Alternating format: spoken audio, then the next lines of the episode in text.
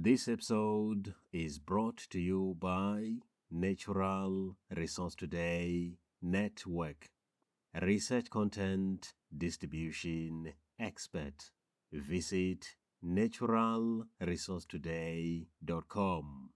Hello and welcome to the program. I am Randy Mraudzi.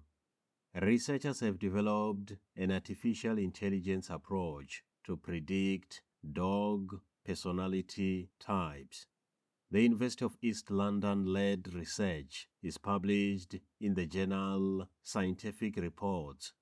According to the study authors, the novel AI based methodology in this research may be useful in the future to enhance the selection and training of dogs for specific working and non working roles. That's all for today. Thank you for listening.